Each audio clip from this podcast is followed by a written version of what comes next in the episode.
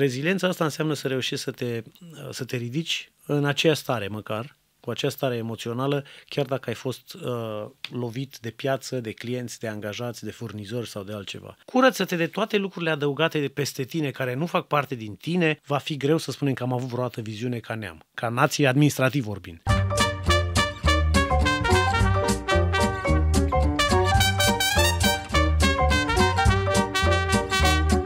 Bună seara tuturor! Suntem la podcastul lui Damian Drighici. Vă mulțumesc uh, de fiecare dată pentru mesajele voastre, vă mulțumesc pentru uh, fiecare mesaj, pentru fiecare e-mail. Uh, primesc o grămadă de mesaje de la voi și îmi recomandați de fiecare dată să invit pe cineva. În seara asta am uh, un uh, invitat foarte special, o să-l numesc uh, un prieten, nu ne-am văzut până acum în persoană, dar ne știm de, de foarte mult timp și avem foarte multe, multe cunoștințe în comun. Un uh, om pe care îl știți și voi ați întrebat și mi-ați recomandat să-l aduc neapărat, antreprenor Forbes 500, Scale Up Business Mentor, acreditor investor, uh, the founder of Life Care uh, în România uh, și una dintre cele mai mari firme din uh, Europa de Est și Centrală, Uh, un om pe care știți, l-ați văzut și la în mai multe emisiuni de televiziune, uh, este foarte activ în uh, rețele de socializare. Am onoarea să l-am invitat pe Cristian Onețiu. Mulțumesc tare mult de invitație și mulțumesc de sincronicitate. Exact. M-ai sunat uh, fără să știi că sunt în România pentru câteva zile și am rămas surprins. Am zis, mă, tu știi că n-am postat nimic, cum de mai sunat? A fost așa un moment... Așa de le aranjează Dumnezeu. Da, în care n-am avut altă variantă decât să spun, da, bine, facem, dacă așa e, dacă așa se leagă lucrurile. Sau s-a legat de Dumnezeu. Așa că mulțumesc de invitație și felicitări pentru tot ce faceți uh, atât în zona asta de podcast în care creați un context de, de, de împărtășire și de creșterea valorii colective, dar și pentru zona artistică. Să știi că te-am pomenit acum vreo cred că de Revelion. Eram cu un uh, producător mare, un mare producător muzical german și uh, îi arătam uh, niște exemple de muzică din România. Și a rămas mască când a auzit, cred că i-am arătat Ileana Ileana și era gen, wow, asta este atât de autentic și atât de nou în egală măsură și ce, that's the spirit of Romania, el așa percepea, așa percepea România. că ăsta ar fi un produs unic. Și uh, eu știam melodia și de asta am arătat-o din prima și zic, bă, asta o să-ți placă. Fii mulțumesc frumos, mulțumesc. Așa că felicitări, uh, cred că, cred că ați putea să faceți un produs românesc la standardele virtuozității de astăzi și a soundului de astăzi. Internațional. Da, internațional. Mulțumim da. mult. Uh, Cristi, am o întrebare pe care de, de obicei o adresez tuturor uh, invitaților mei, uh, dar ți o să o adresez altfel, pentru că știi că, știu că ești un băiat deschis la, în toate perspectivele. De obicei întreb pe invitați cine ești. Pe tine am să, te, am să te întreb ce ești. Băi, am multe pălării. Uh, în realitate, uh, cred că sunt un visător și un uh, copil plecat dintr-un oraș mic cu visul de a învăța cât mai mult, de a se provoca permanent și de a lăsa ceva în urma lui, de a lăsa... Nu sunt visătorul ăla care vreau să fac o schimbare în cursul vieții mele, că îmi dau seama că schimbările durează generații, dar uh, aș, mi-ar plăcea foarte mult ca după ce plec să rămână ceva după mine. De preferat bine. de preferat bine. Pe lângă toate neputințele și greșelile mele, să rămână câteva lucruri bune. Și uh, cred că uh, asta este uh, asta e călătoria mea pe care am înțeles-o și pe care am uh, început să o înțeleg pe tot parcursul ăsta. Ce crezi că este unul dintre ingredientele principale pentru un uh, antreprenor, un, un junior antreprenor, un, un, un antreprenor începător, uh-huh. să, mhm. să spunem, care ar fi primele, unele dintre primele lucruri importante din punct de vedere al mentalității, al mindset-ului și al rezilienței emoționale? Acum, multă lume își dorește să fie antreprenor, dar și antreprenor, antreprenoriatul e pentru toată lumea la un nivel mic.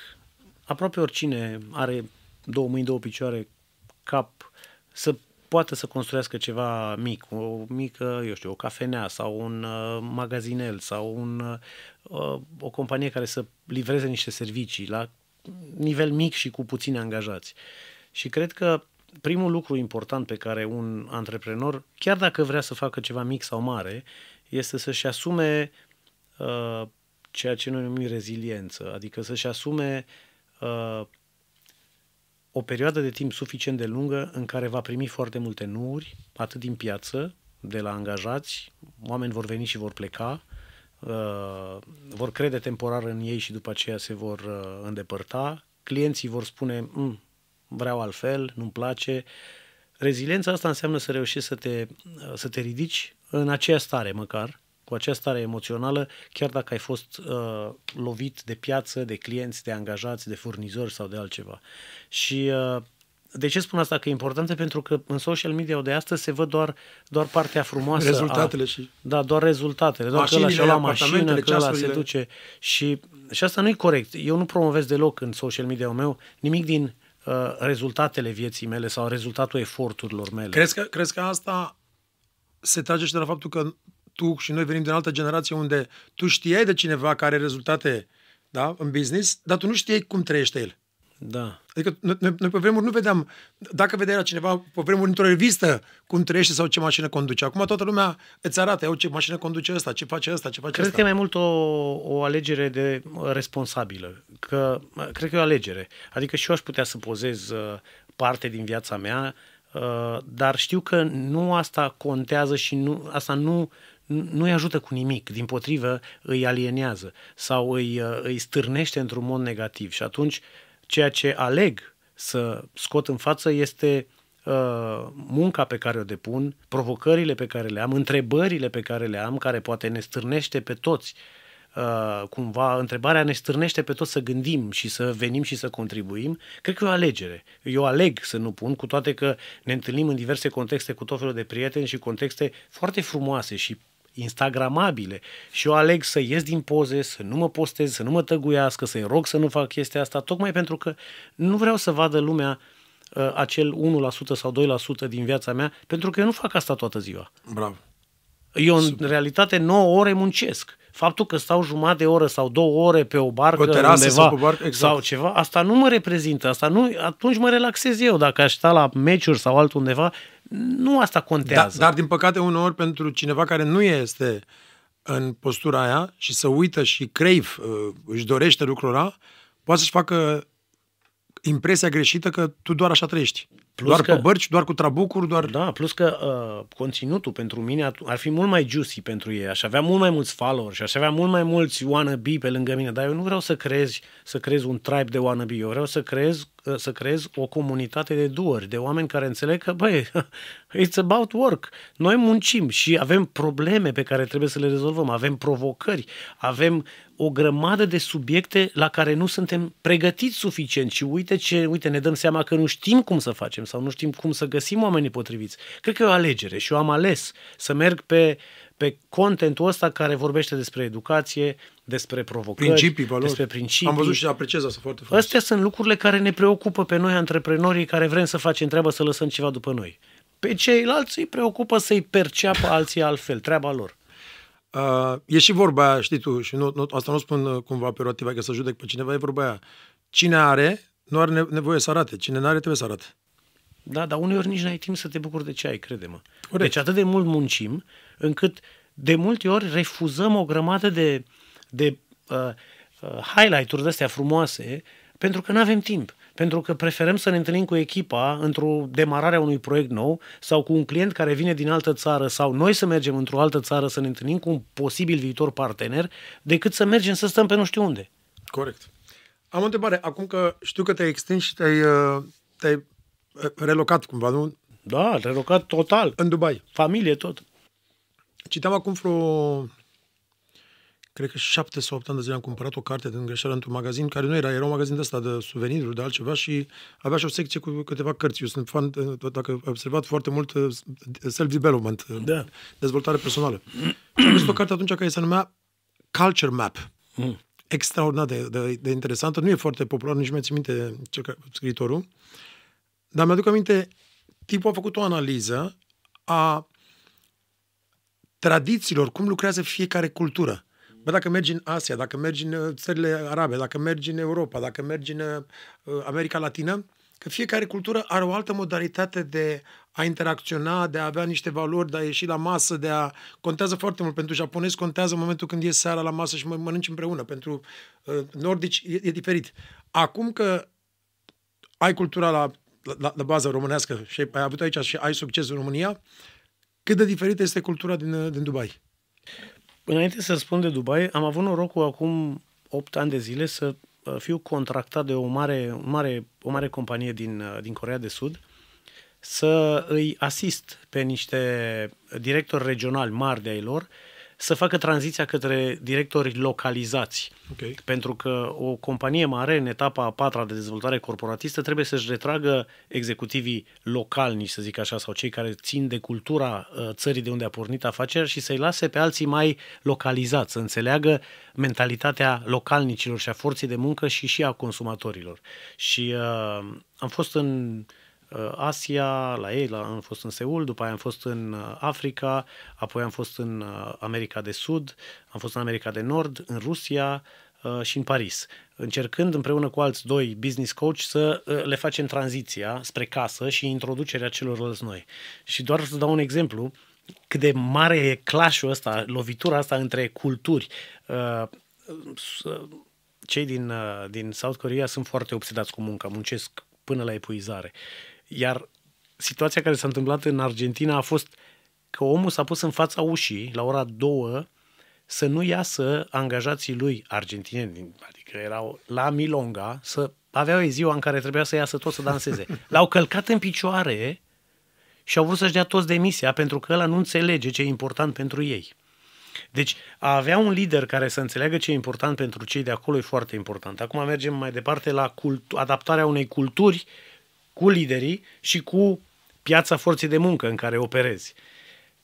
Aici, în România, e un tip de cultură ușor moștenită din vremea comunistă. Hai să ne prefacem că muncim, tu mă, te prefaci că mă plătești și funcționează și sunt anumite zone de performanță în care oamenii înțeleg că aici nu mai merge așa și că trebuie să dea să maxim și că vor primi maxim, dar este e un, e un strat e un strat de cerere și ofertă care se întâlnește uh, destul de greu. Pentru că mulți vor să se mulțumesc cu puțin, repede, și uh, nu sunt obișnuiți cu performanța. Când le cer prea mult, bă, stai puțin, e tu ce prea mult, îmi cer prea mult, prea des, de ce să avem creștere de 50% când noi am, nu bine, nu te mai satură Dumnezeu, e, e un genul ăsta de auto-mulțumire, Suficiență. fără să înțeleagă că sunt anumiți antreprenori care au un tip de business de tip misiune. Băi, eu vreau să ajung la 100 de mii de oameni să învăț despre asta și să le îmbunătățesc viața. Ca să ajung la 100 de mii de oameni, eu trebuie să cresc 100% în fiecare an. Nu e că vreau eu 3 lei în plus. Este pentru că businessul e un tip de impact, un, un business de tip impact pe care eu mi-l asum ca și antreprenor și vreau să merg acolo. Și atunci e greu să găsești într-o piață a forței de muncă în care oamenii sunt obișnuiți să vină la lucruri să obțină aceleași lucruri pe care le-au obținut și ieri, lucruri care sunt total diferite. Și astea nu le obții făcând aceleași lucruri. Trebuie să fii inovativ, trebuie să schimbi lucruri în timp, trebuie să îmbrățișezi tehnologia foarte uh, devreme. Presupune niște, un stres continuu de schimbare. Deci aici suntem mai greu de schimbat la nivel de performanță. Sunt puține companii care reușesc să tragă spre performanță și să-și găsească uh, suficientă forță de muncă. Și mai importă din loc în loc. Uh, am stat și în Germania un an de zile și acolo a fost o, uh, un soi de cultură a risk managementului. Facem orice, dar primul lucru este riscul, assessmentul riscului. Hai să vedem ce, ce riscăm să pierdem, pentru că ei, ei sunt într-o țară foarte dezvoltată și schimbarea presupune niște dereglări. Da, da. Hai să vedem ce riscăm prima dată. Deci acolo e, eram tot, e, to- e totul deja foarte bine setat. Da, e foarte bine setat și foarte conservator. Adică, bă, noi am ajuns aici făcând bine au și istoricul ăsta că au ajuns bine, adică e o economie matură. Și atunci tu când vrei să faci lucruri inovative, de transformare, de schimbare, e ca la bancă. Prima dată facem analiza de risc. Dacă treci de analiza de risc, hai să vorbim și despre analiza de oportunitate. Cu toate că tot de la nemți am învățat de la un former manager al meu, un manager foarte mare, care a fost și managerul celor, celor de la uh, Deep Purple. Mai este o vorbă o dată foarte mișto. Uh, un proverb nemțesc. Uh, vezi cum faci că, în general, când analizezi prea mult, poți să, poți să devină paralysis by analysis. Așa. Poți să paralizezi de la prea multă analiză. Adică... Așa e. Dar, să am, nu mai e dar acțiune. am constatat că lucrurile sunt mai încete, tocmai pentru că vor să fie siguri. Să, ei, gând- e ca neamțul, gândește de 10 ori, faci odată. Da, da, da. da. Uh, în Dubai e o cultură, în, în, în Middle East, hai să spunem în Dubai, că acolo trăiesc, e o cultură mixtă, pentru că uh, localnicii sunt uh, ajutați de ani de zile să meargă la școli internaționale, susținuți, să-și crească nivelul de educație, uh, au deja bani, nu mai sunt uh, nu mai sunt uh, oameni care să trăiască de pe o zi pe alta, deci au și resurse financiare și educație. Uh, sunt foarte atenți cu cine lucrează, ce fac, uh, cu cine se asociază, iar 90% din piață este formată din oameni ca noi sau alții din toate colțurile pământului care s-au dus acolo și care încearcă să se adapteze la ritmul local, la ritmul locului. Și ritmul locului are două viteze. Unul foarte rapid, pentru cei care construiesc business-uri cu explozie, și acolo se prăjesc foarte mulți oameni, pentru că nu toată lumea e pregătită să facă... Arde tapele. Da. Și este etapa mereuț. Deci e ca și când ar fi Bucureștiul și Clujul în același timp, știi? Mereuț, încetuț, că merge încetuț și sigur, sau varianta cealaltă, cucerim lumea. Sunt două curente mari. Și atunci, dacă vrei să intri pe cucerim lumea, atunci trebuie să-ți găsești partenerii puternici care să te ducă, partenerii guvernamentali care să susțină, că de multe ori ai nevoie de, de multe schimbări, chiar și legislative, pentru a putea acomoda modele de business noi. Acolo e un cumul foarte mare de, de stakeholder care să te ajute să faci asta. Partea bună este că ei sunt foarte flexibili să creeze cadre legislative pentru modele de business noi. Economia, new economy. Nu sunt rapizi, dar sunt deschiși. Măcar ai cu cine vorbi. Te pui la masă cu ei și ei înțeleg că este o nouă economie care urmează să fie peste 10 ani de zile și încearcă să creeze cadrele legislative pentru asta. Deci e total diferit. Aici dacă te duci la guvern să spui că vrei să faci o... că, că la nivel de tendințe apare o economie nouă și cum ar putea ei guvernul să creeze contextul legal și administrativ să se nască această, această nouă uh, economie în România, și că la tine și zic, ce vrei, mă? Glumești. Da, nici n-ai cu cine vorbi. Acolo ai cu cine vorbi și lucrurile merg mai, mai repede. Primești mesaje multe de la tineri antreprenori, adică interesați de a fi, adică în, în epoca asta în care trăim acum, mă refer în 2023, Da. după pandemie, după toată perioada de o injecție uriașă mare, tot ace- această injecție mare a, a corporațiilor, care, care a afectat cumva într-un mod pozitiv pentru unii, dacă o consideră, depinde de în ce parte te Așa uiți. e. Pentru alții, poate nu într-un mod pozitiv. Că Eu, eu nu cred că trecerea asta așa, în viteza asta la care s-a întâmplat în lumea corporatistă, ne-a făcut bine pentru unii dintre tineri, dacă observi. Primești mesaje multe de la uh, tineri care vor să-și dorească să fie antreprenori? Primez mesaje de la patru categorii de oameni. Ok. Tineri care nu vor să se angajeze niciodată. Asta e o categorie specială. Ăștia nu vor. Deci ăștia nu o să se angajeze sau o să se angajeze doar când o să moară de foame și temporar. O să intre, o să mănânce ceva și o să plece. Și ăștia vor de la început, ei, ei înțeleg că nu o să fie niciodată angajați, că nu vor să fie angajați și au văzut părinții și au văzut pe alții. E tot zic la fel, e o capcană, nu mă bag acolo că o să mor. O să mor și Deci o să... adevărat, adevărații dreameri. Da, cred că ăștia sunt antreprenorii pur sânge, care ei vor să facă ceva. Apoi mai primesc un- de la mesaje de la cor, foști corporatiști sau actuali corporatiști care s-au Care vor să, săturat, să părăsească. care s-au săturat de ședințe interminabile, un rol insignifiant într-o corporație foarte mare, vor să-și aducă contribuția. V- Zic, bă, eu am și resurse, mi-am pus niște bani deoparte, am și un pic de knowledge, că m-au învățat ăștia niște lucruri, aș vrea să risc. Le e frică de mor. Adică este ca și când l-ai pus, l-ai luat dintr-o căsuță încălzită și îl scoți afară și îi spui, sări în apă, uite acolo, și fii atent că are 20 de metri până la apă.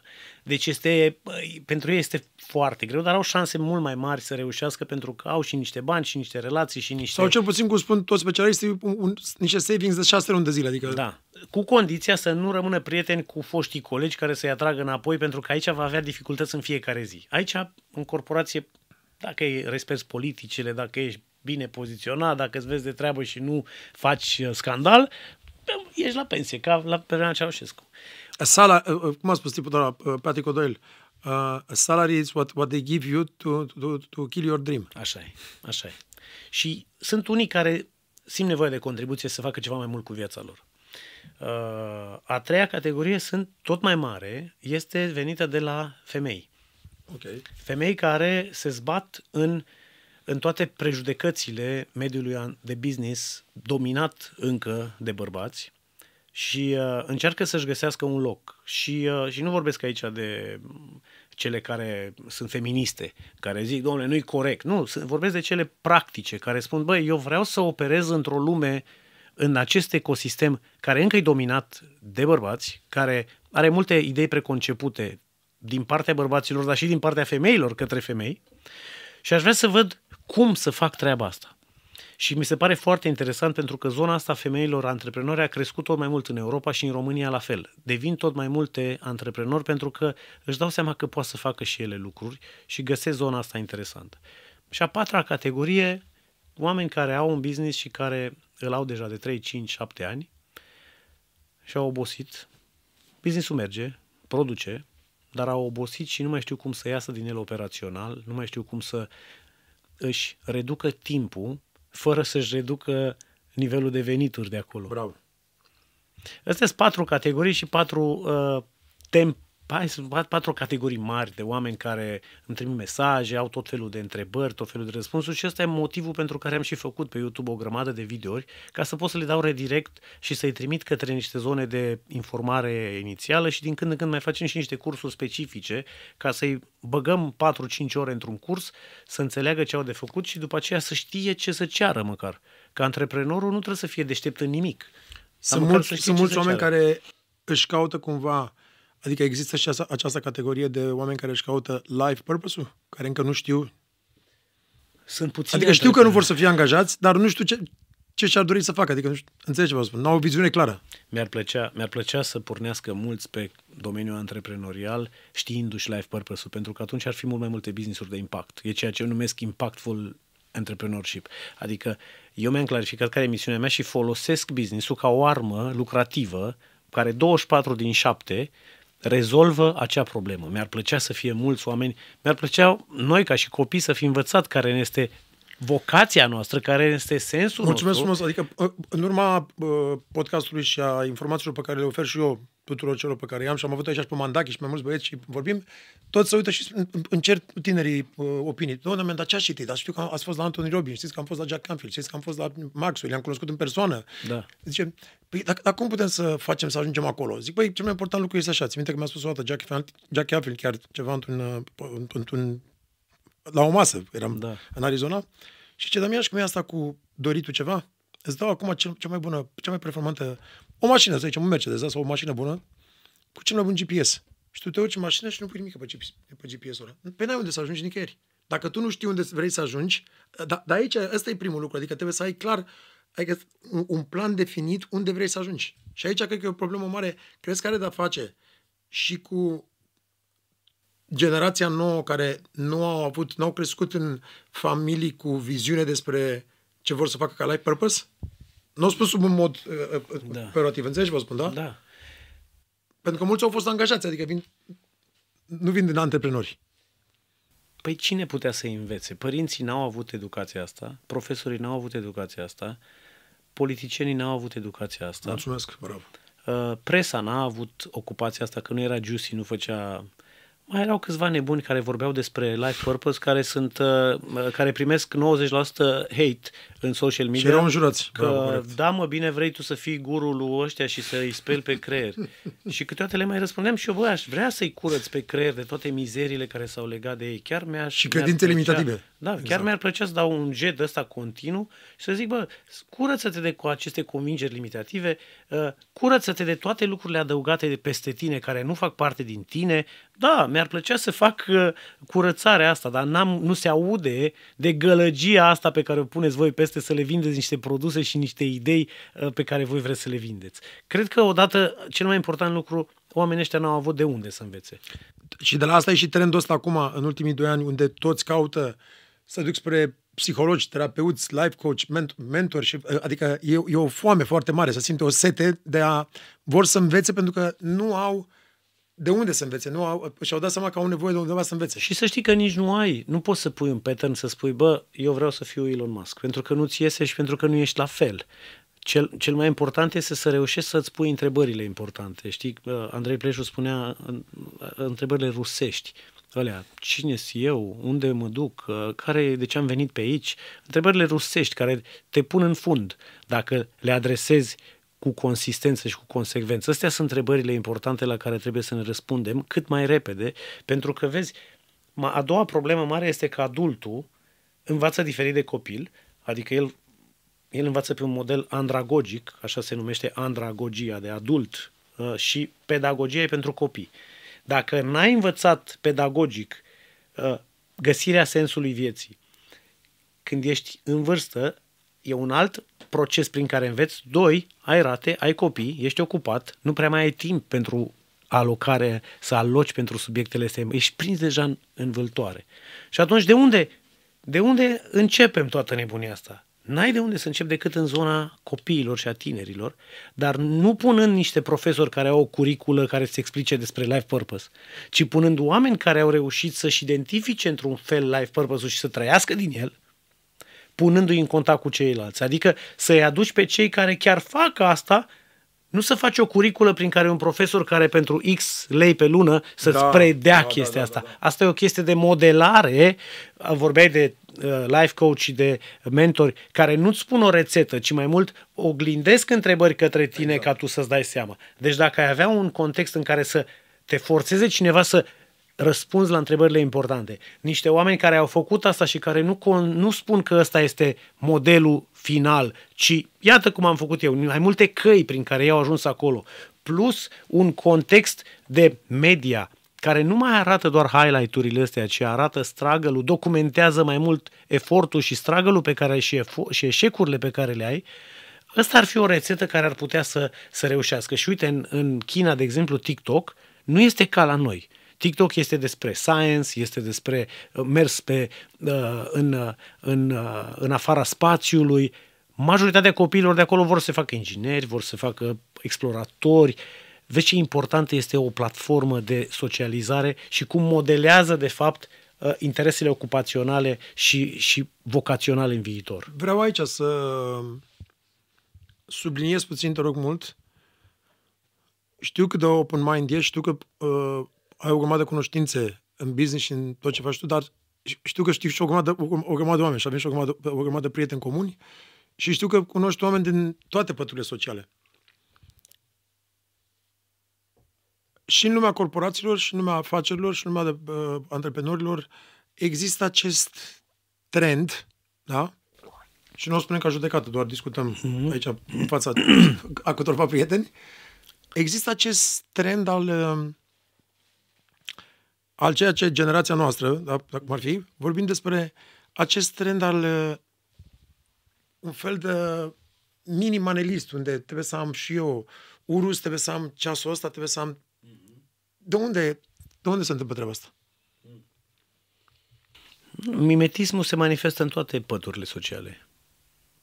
Și uh, acum 15 ani, când eram la al patrulea faliment, ca să văd ce s-a întâmplat cu mine și ce am de făcut, m-am dus cu ultimii bani cu soția mea la Monte Carlo să văd ce, doamne iartă au patru capete, aia, ce se întâmplă, aia de ce au iahturi și 10 cu ce greșești? De ce, cu ce greșesc, ce nu fac.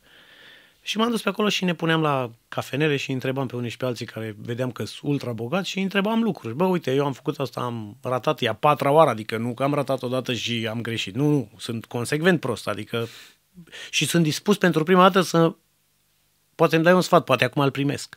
Până atunci credeam că sunt deștept. Și plimbându-ne prin iaht pe acolo, am ajuns la unul dintre iahturi care era parcat cu spatele, aveau niște flori de alea, cred că numai florile erau mii de euro, în care țineau o săptămână maxim, și o familie de asta care arăta ca în filme, știi? El, ea, patru copii, probabil erau deja măricei, probabil erau prieten-prietenă, Bă, am ajuns așa și am rămas și am zis, Doamne, uite, asta e o poză de un fericit, așa cum stăteau ei și n-aveau niciun, nicio grijă.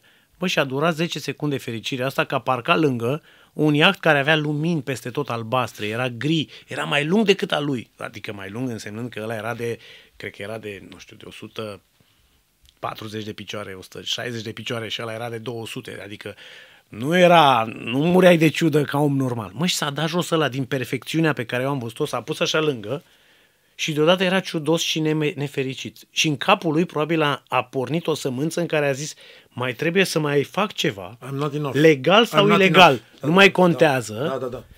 ca să am și eu chestia asta. Vezi, asta nu se termină niciodată.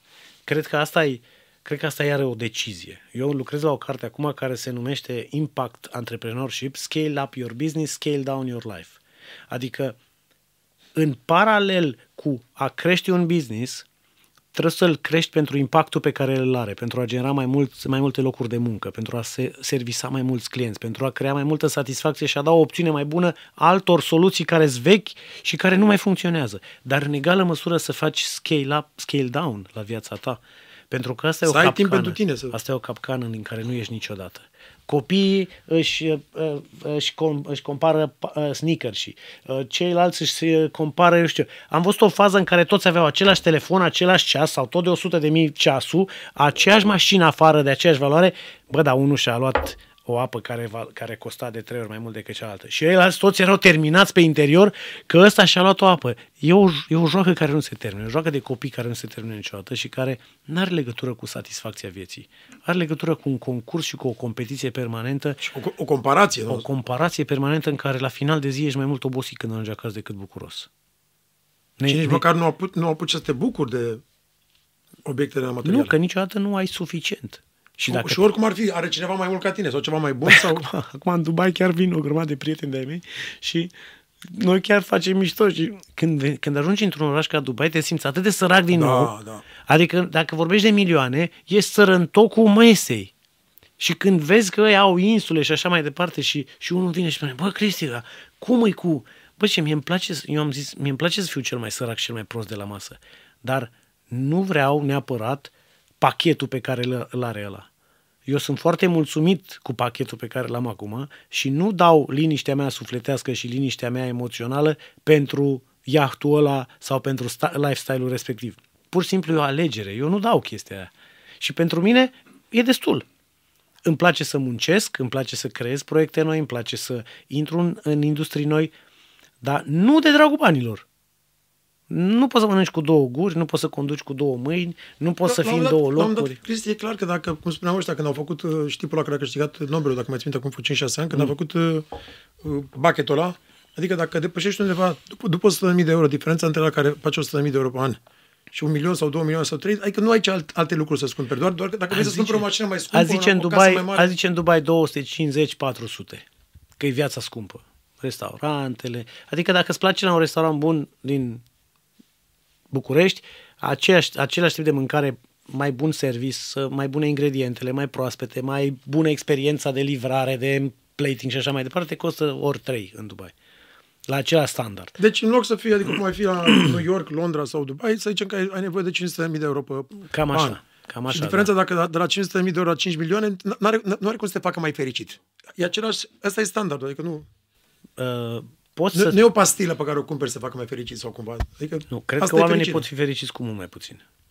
Mă, mă gândesc și eu care sunt zonele în care exagerez și cum aș putea din zonele alea în care exa- înza- exagerez nu să nu-i cheltuiesc, ci să-i pun în alt buzunar în care să-i spun, uite, ăștia îi pun deoparte pentru niște oameni care n-au. Oricum dăm și ajutăm în multe locuri. Dar mi-ar plăcea să fac uh, switch-ul ăsta. Bă, chiar îmi trebuie chestia asta sau doar e o ciocolată de asta care după 5 minute își pierde gustul oricum și nu mai are nicio... Și cât am dat pe ciocolata asta? A meritat? Sau e ceva ce îmi dă sens? E ceva ce îmi dă... Și când am făcut lista asta cu lucrurile care îmi dau sens și bucurie, am ajuns la sub 100 de mii. adică nu trebuie nici Cam atât. acolo, cum a spus asta, Nu-ți asta e trebuie bucketul, nici 200.000. atât. Nu trebuie nici atât. Mintea noastră e razna. Mintea noastră și, și nevoia noastră. Cele trei patii mari. Banii, tot timpul mai mulți, puterea, când începi să ai bani, vrei putere, și după aceea mândria. Și după aceea nu mai poți să te desparți de ele. Și când te desparți cu forța, forțat din exterior, de asta se aruncă de la etaj mai repede ăștia care au avut și nu mai au, decât aia care nu au avut și n-ajung să aibă. Sau îi trezește uh, mulți dintre ei pot fi treziți așa cum știm, sau, Doamne ferește, de o, o boală sau ceva cumplit care se întâmplă, și după aia sunt treziți, sau de o experiență de asta prin Peru sau prin altă parte care să le schimbe puțin uh, viziunea asupra vieții. Bă, până la urmă, până la urmă să știi că îți de preferat ăstea, pentru că îți mai rămâne viață prin care să repari prostia pe care ai fost, drumul greșit pe care ai fost. Decât să ajungi să închizi ochii la 80 de ani și să fi continuat toată viața să, să fii în, în, în filmul ăsta prost, mai bine pățești ceva. Adică are o, are o învățătură Să te trezească. experiența asta, da. Are o învățătură. Nu e venită să-ți facă rău, e venită să te învețe, să te educe, să te reeduce. Spune-mi, te rog frumos, uh, dacă ar fi să iei, de exemplu, în cartea, în orice carte există o grămadă de învățături incredibile. Uh, Eu țin minte că una dintre primele cărți când am ajuns în state, am avut un profesor care mi-a dat, uh, n-aveam nicio tabă, eram la Berkeley, College of Music și mi-a dat uh, o carte, avea un tip, era la vreo 90 de ani, profesor, profesor emeritus, John Laporte mi-a dat o carte ce trebuie neapărat să citești asta. Profesorii ne dau tot felul de, de cărți de, de, de, de muzică. Și asta mi-a dat Think and Grow Rich, de la idei la bani, Napoleon Hill. Și acolo, fiecare dintre noi citești cartea aia și am citit-o de de atâtea ori și toți dintre noi avem un capitol favorit. Care ar fi capitolul tău favorit din uh, Start în Antreprenoriat? Hmm. Cred că cele 12 lovituri de ciocan, pentru că ele sunt uh, structurate scurt și uh, sunt acele bobârnace, le-am spus eu ciocan ca să sune mai frumos, dar acele bobârnace care te trezesc uh, și te pun înapoi la lucrurile simple și importante pe care trebuie să le faci în viața ta și în afacerea ta. Sunt învățături scurte pe care le-am pățit pe toate uh, și de asta le-am și pus acolo. Să-i ajute pe alții să nu mai treacă prin iadul prin care am trecut eu 8 ani de zile falimentând una după alta. Acele remindere, acele lucruri importante care sunt punctate, uh, esen- scurtate la esență. Cred că e, cred că e partea cărții cea mai practică și, și cea mai ușor de citit și cea mai... Știi, câteodată în ziua de astăzi mai bine uh, e valoros când cineva îți spune nu te du pe acolo, că te pierzi ani de zile, știi? Poate e greu să crezi pe cineva care spune du-te pe acolo.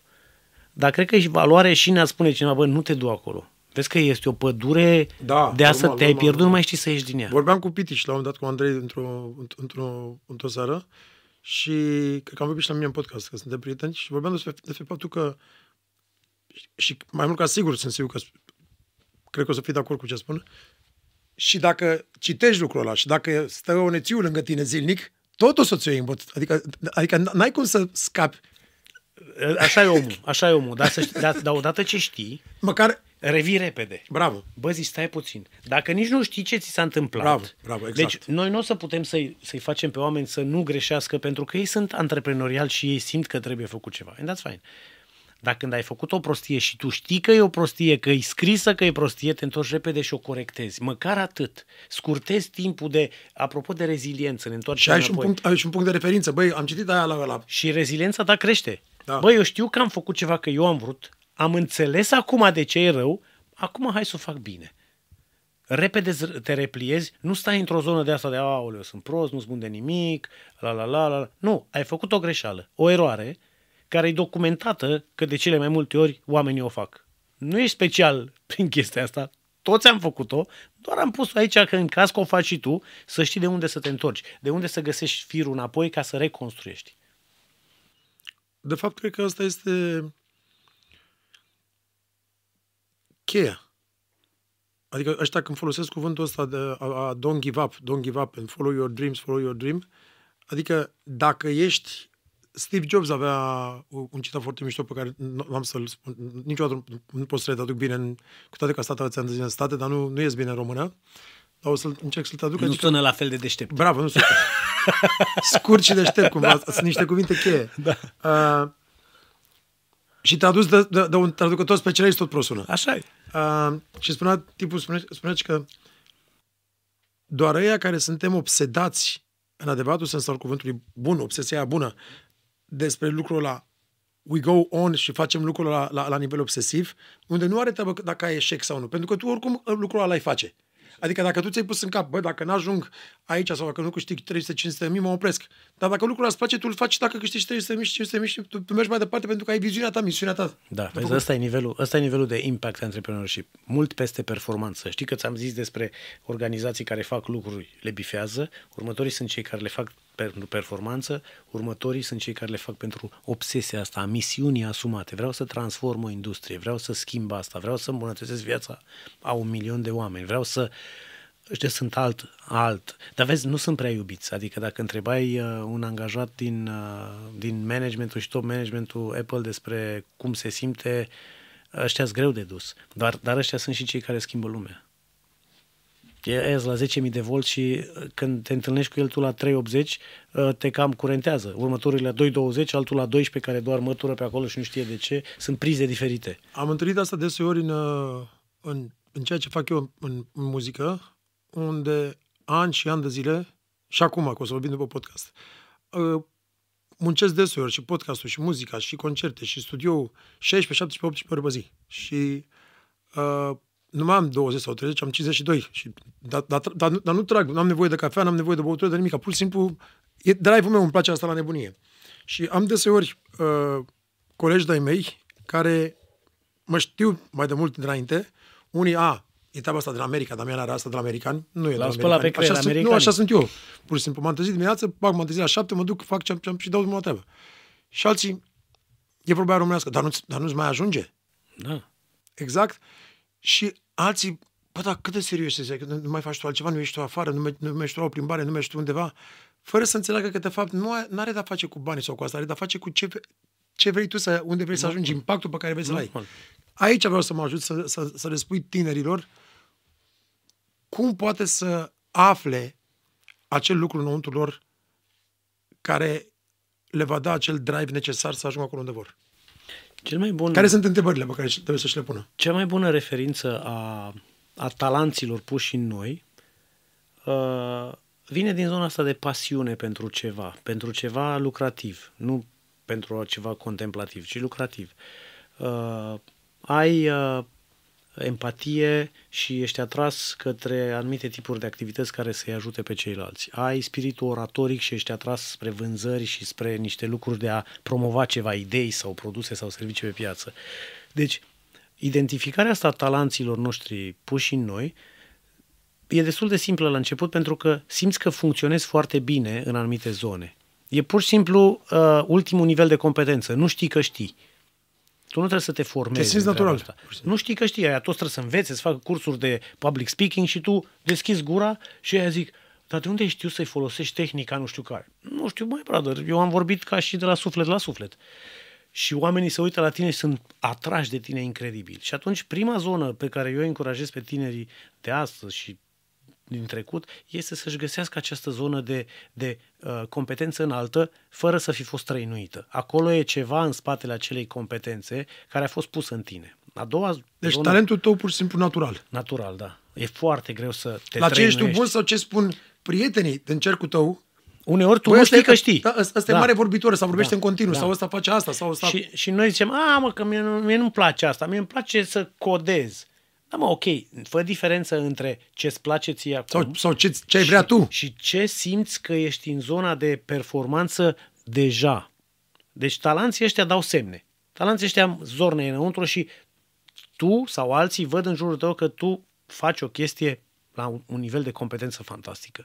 Și de asta e, e foarte bine să experimentăm lucruri când suntem tineri și să fim atenți la rezultatele pe care le avem și ușurința cu care obținem acele rezultate. A doua zonă este când îți dai seama de ele să te pui într-un context în care talanții tăi să fie valorizați, apreciați. Dacă vrei să te angajezi undeva, fi sigur că talanții tăi, asigură-te înainte că vor fi apreciați, că dacă te angajează să faci, să uh, ștampilezi nu știu ce, 12 ore pe zi și îți dau 7000 de lei pe lună pentru chestia asta, nu-i locul tău.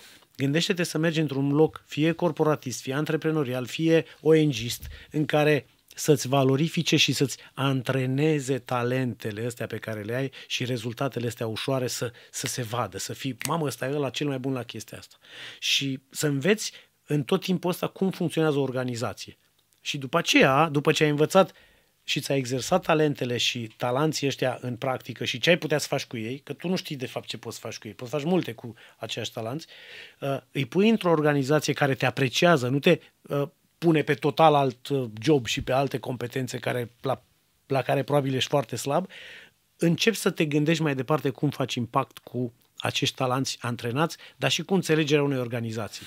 Poți să-ți faci firma ta, poți să-ți faci proiectele tale, poți să fii partener în alte proiecte. Cred că ăsta e un traseu pe care nu știu dacă l-am exprimat bine. Foarte bine, foarte bine. Dar cred că ăsta e un traseu care îi ajută pe oameni să nu rămână cu muzica și să nu moară cu muzica necântată în ei.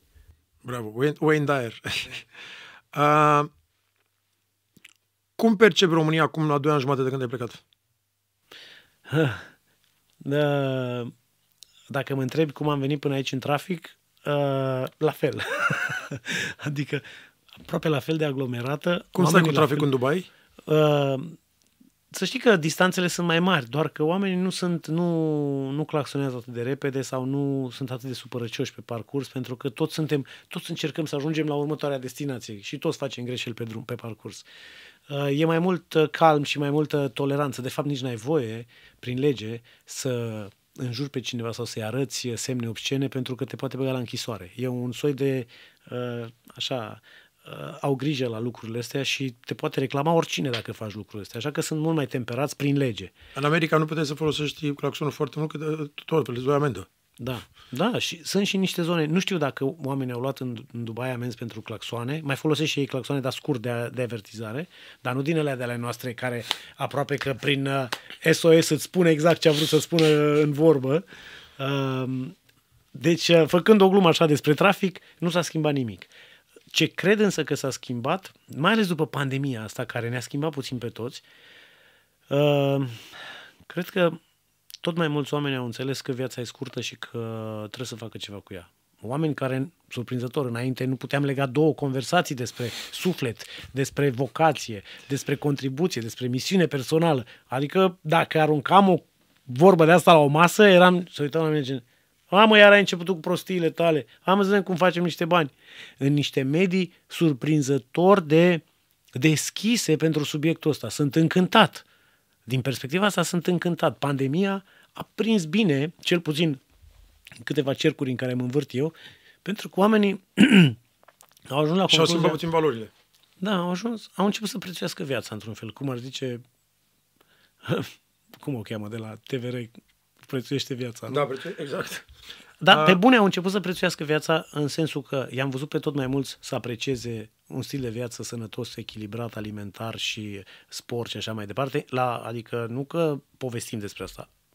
Nu mai mănânc din aia, nu mai mănânc din aia, acum fac asta, fac asta. Să citească mai mult despre lucrurile care sunt nu-mi place când le soft skills. Astea nu soft skills, comunicare, empatie. Astea nu sunt uh, creștere persoană, astea sunt hard skills, astea ar trebui să le învățăm înainte de toate, nu cum să socotim și cum să facem ecuații de gradul 3. Astea sunt hard skills-urile vieții. Să-ți fie deschiși la altfel de subiecte, uh, să-și caute calea spirituală, oricare ar fi ea, din cea în care s-a născut, în cea care a ales să trăiască. Deci, so far, România o găsesc uh, schimbată din perspectiva asta, dar asta e o mică parte din ce văd din România. Ce îmi pare rău că, că văd în continuare văd în continuare toleranță față de, uh, față de guvernare slabă, fie administrativă, fie națională. Asta, asta îmi pare rău că nu s-a, spiritul civic nu s-a stârnit în noi. S-a, a, s-a stârnit, poate artificial, în 89 și a murit atunci. Aici, aici am o întrebare pentru tine. Îmi dau seama și mă uit și la mine în, ceea, în business-ul meu și văd că dacă nu ai un manager bun operațional, nu mă refer la manager muzical, manager operațional, da, da.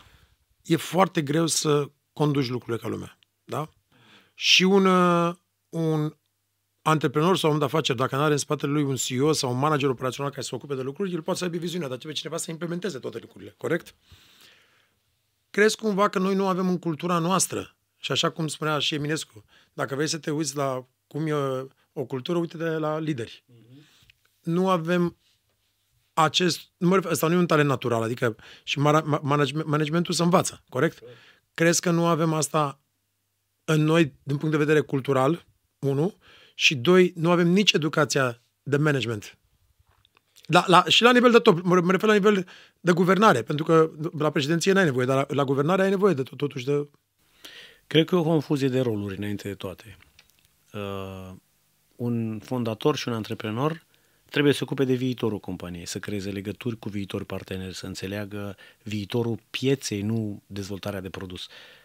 Managerul trebuie să gestioneze resursa umană și resursa financiară și operațională pe care o are și trebuie să fie orientat către oameni. Am văzut rar antreprenori care să-și facă treaba bună de antreprenori, să fie deschizători de drumuri și să fie și empatici și, și răbdători și, și să înțeleagă neputințele și să susțină ca un părinte bun pe fiecare și că nu mai poate să îi schimbe cu alții care chiar poate să ducă. Adică deci, să fie și antreprenor și manager operațional. Aproape că nu am văzut niciodată cineva care să poată să facă treaba asta la fel de bine. Doi, dacă faci ambele joburi, înseamnă că la fiecare lucrezi part-time. Da. Pentru exact. că pentru că n-ai cum să faci 8 ore una și cealaltă să o faci mâine, că tot part-time se cheamă. Uh, trei, mai este încă unul care nu are legătură nici cu antreprenorul, mai e un layer, nici cu, nici cu managerul, ci are legătură cu product managerul, cu cel care creează produsul și care se uită la piață din perspectiva adopției, din perspectiva atractivității acelui produs și a curbei lui de vârstă. Dacă s-a terminat viața lui și trebuie îmbunătățit, refreșuit sau trebuie aduse alte produse care să țină mai departe piața pe care am cucerit-o în atenție și în, într-un proces de tranzacționare uh, uh, mulțumită, mulțumitoare. Deci astea sunt trei leere pe care, și pe care, de asta spun că sunt confuzii de roluri. Am văzut antreprenori care, și mai e ceva, ai spus de viziune. Viziunea trebuie să fie ceva foarte crystal clear asupra viitorului. Ca să poți să ai o viziune, trebuie să, trebuie să, trebuie să articulezi destul de clar viitorul. Trebuie să știi foarte bine ce se întâmplă în lume și cum se vor schimba lucrurile ca să poți să spui că tu vei duce o companie la punctul ăsta de întâlnire în care viitorul se va întâlni și ce poziție dominantă sau nu vei avea acolo. Majoritatea oamenilor care spun că au viziune au idei și au prea multe idei și le schimbă prea des. Și confuzează pe ăștia care trebuie să, să implementeze că n-au cum să facă tot timpul proces de implementare precum schimbă ăsta. Deci am văzut puțini antreprenori și lideri care să aibă viziune cu adevărat. Viziunea se măsoară în ani, nu în luni, ani mulți. Politicienii noștri nu au vizibilitate pe prea mulți ani pentru că ei trebuie să ia, să ia niște bani, să plătească datoria pentru care i-au pus acolo și să-și lase și ușa deschisă cu următorii, să-i mai lase să mai ia niște ronțăile, exact. niște ronțăile următorii patru ani de zile, să nu fie rămâne chiar pe jantă. Fără să aibă un plan de țară un proiect de țară pe 10-20 de ani, nu ai cum să ai o viziune. Fără să fie un agreement între toate partidele, că acest plan de țară se ține indiferent de schimbarea de partid sau de formă de guvernare sau de, de cine conduce treaba asta, va fi greu să spunem că am avut vreodată viziune ca neam, ca, ca, ca nație administrativ vorbind. Manageri, am văzut cum sunt manageri ăștia, mai ales în politică, ferească Dumnezeu. Adică dacă tu ca și director financiar ai generat pierdere într-o companie sau CEO, ești cam dat afară înainte de a ajunge la mandatul, la finalul mandatului. La noi se laudă că vor să aibă deficit bugetar doar de 3% și vor ajunge la 7%. Este împotriva oricărei economii firești. Plus, dacă ăla a îndatorat țara cu 200 de miliarde sau cu 10 miliarde, luând, dat, luând un credit, poate de care nu era cazul să-l ia, poate putea să colecteze bani din piață mai ușor, el nu are nicio datorie. Când a plecat și a predat mandatul, el nu are nicio responsabilitate. Păi eu trebuie să țin 5 ani de zile documentele angajaților mei dacă ceva am greșit. Deci nivelul de, de accountability la mine este mult mai mare decât ca, la, și, la, ca și întreprinzător privat decât, decât unul care îndatorează sau... generațiile următoare. Bravo. Vezi, astea sunt niște lucruri care dacă nu le înțelegem și nu ne ridicăm să discutăm despre ele și să le reașezăm ca și forță civilă, Uh, și ca societate civilă, ele niciodată nu se vor rezolva. Ei nu vor veni singuri să spună, bă, știi ce m-am gândit, trebuie să fiu mai accountable pentru ce fac. Aș vrea să mă puneți la închisoare dacă vă las țara mai îndatorată decât am luat-o. Ei nu o să schimbe de la sine lucrurile astea. Dar noi trebuie să punem întrebările astea, trebuie să folosim Google în sensul bun să punem întrebările, bă, cine generează bani? Cum se, dator, cum se generează datoria națională? Cine semnează pentru asta? Cine e răspunzător pentru asta? Google ne răspunde că el imparțial. În loc să căutăm cine ce a făcut pe, eu știu ce, azi. Nu contează. Știrile astea doar, de, doar ne, uh, ne distrag. Nu, nu, nu ne aduc cu nimic. Am devenit o cultură unde promovăm foarte mult nu vreau să folosesc cuvântul non-valori. Promovăm foarte mult uh, lucrurile superficiale. Da. Senzaționale, poate. Da, senzaționale. Nu știu, la, la radio am auzit, nu mai știu, acum câteva zile o informație, dar nu mai știu, vorbea cineva și spunea că, nu știu, nu știu ce număr, avem 300.000 sau 400.000 de uh, persoane declarate pe, pe care, care fac videochat sau ceva. În România? Da. 400 de mii? Da, sau ceva. Wow. Da, adică Wow. Nu vreau să spun o informație greșită, dar asta spunea cineva la radio. S-ar putea, nu știu. Uh, cred că senzaționalismul ăsta uh, vine dintr-o, dintr-o stare de amorțeală. Suntem plictisiți cu toții. Și cineva trebuie să ne... Să ne agite. Vine unul și spune despre lucrurile plicticoase ale vieții, dar importante, despre sensul vieții noastre, despre planul nostru de creștere, despre cum să fim mai buni părinți, cum să fim, a, mă las, mă, iară unul din ăsta. Suntem plictisiți, făcând lucruri rutinate și căutăm în timpul nostru liber pe cineva să fie clown, să ne distreze puțin, să ne scoată din rutina asta, să simțim că ceva se întâmplă. Observ asta... Însă înlocuim dansul interior frumos care l-am avea prin creșterea personală, împrumutându-l, distrează-mă puțin. Observ asta și la podcast. Ah, ia zi. Cum aduc cuvântul sau pe care l-ai folosit tu, cum să zic eu, acest, această distracție, cum să zic eu, piu, cifre da. uriașe. Cum aduci lucruri care vorbesc despre valori. Asta o să aibă trei view-uri din care două da. să uite mama. Da, exact. nu, la nivelul ăsta, bineînțeles, adică oricum ar fi face 70-80 de mii. Dar cum auzi altceva, să uite 200 de mii, 300 de mii. Da, mă, să-i provocăm pe oameni. Hai să provocăm pe oameni să dea un share, să dea un, să ia o bucățică, să o pună mai departe, să vedem dacă oamenii ăștia au și un, o putere de influențare a celorlalți. Hai să vedem dacă împreună cu ei de data asta, cu acea mică comunitate care înțelege că lucrurile astea sunt importante, să dea mai departe bucățele, să dea un coment, să schimbe algoritmul, să avantajeze algoritmul tipul ăsta de conținut. It's a choice. Vorbeam în business, dacă ai 100 de clienți cărora le-ai servit ceva și 98 sunt mulțumiți, dar doi sunt nemulțumiți, bă, aia doi postează că sunt nemulțumiți, aia 98 nu. Și să uită următorii 100 și zic, a, au probleme ăștia.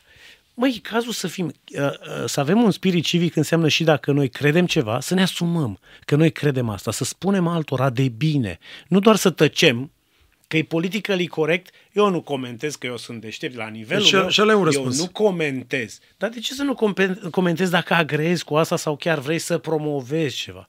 Așa că eu le fac o provocare acum.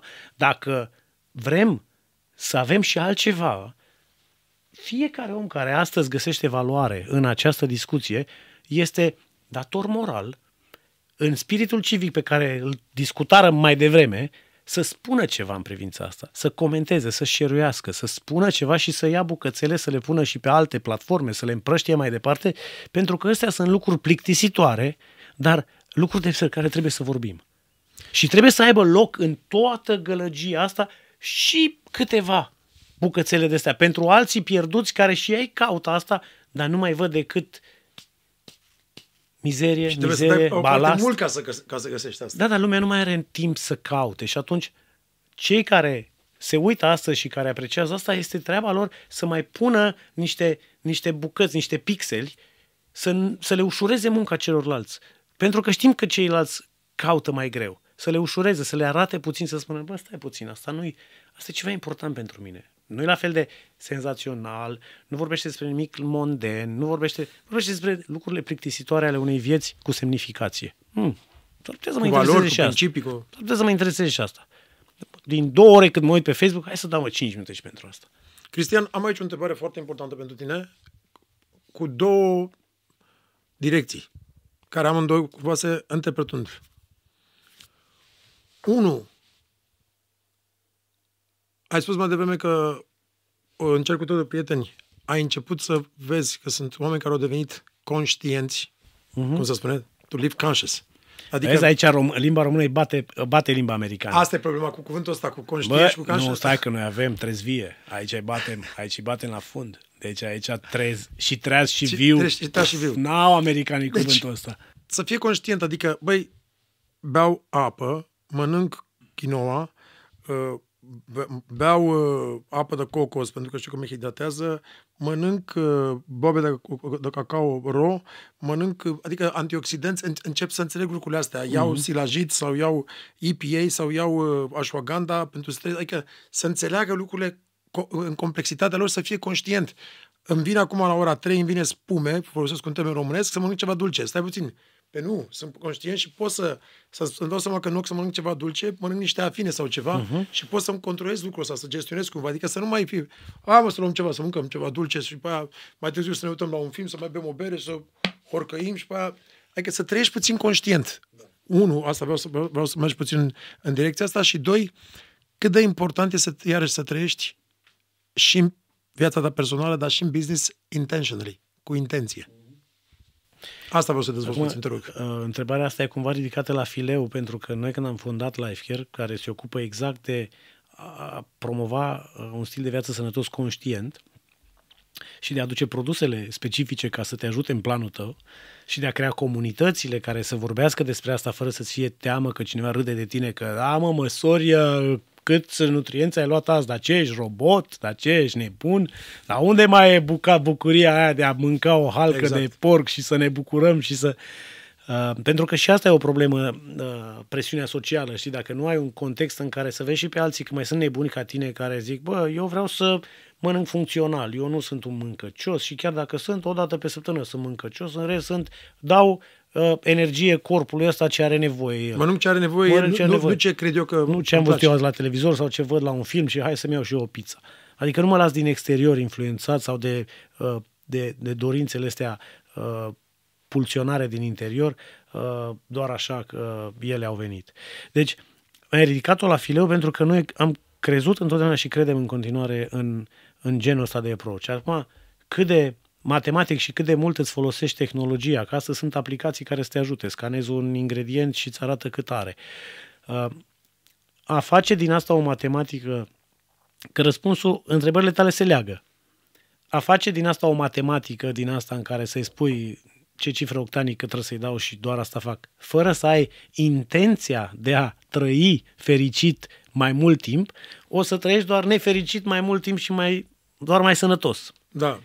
Însă obiectivul unei vieți frumoase este să trăiesc mai mult timp, fără reparații și să fiu fericit și liniștit și împlinit pe toate celelalte, că dacă sunt nemulțumit, neîmplinit, judecativ, încă 20 de ani mai mult decât puteam, nu mulțumesc, mai bine dă o pizza. da, mi o pizza că vreau să termin cu nebunia asta, adică nu mai are sens.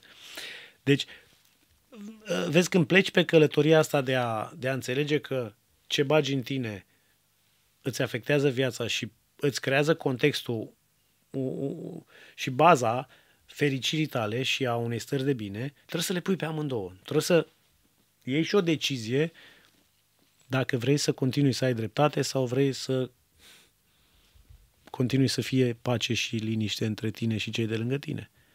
Dacă vrei să continui să fie doar cum vrei tu, sau să înțelegi că ești un creator de context în care să pui la un loc energiile celorlalți pentru un obiectiv față de care ne subordonăm și găsim cele mai bune soluții.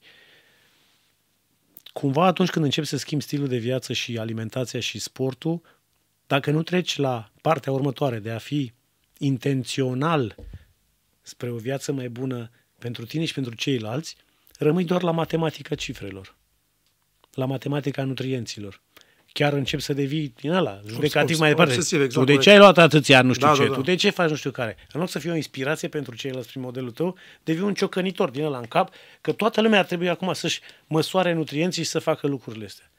Și vezi, dacă ele nu sunt puse ca la coloana infinitului, Brâncuș era genial.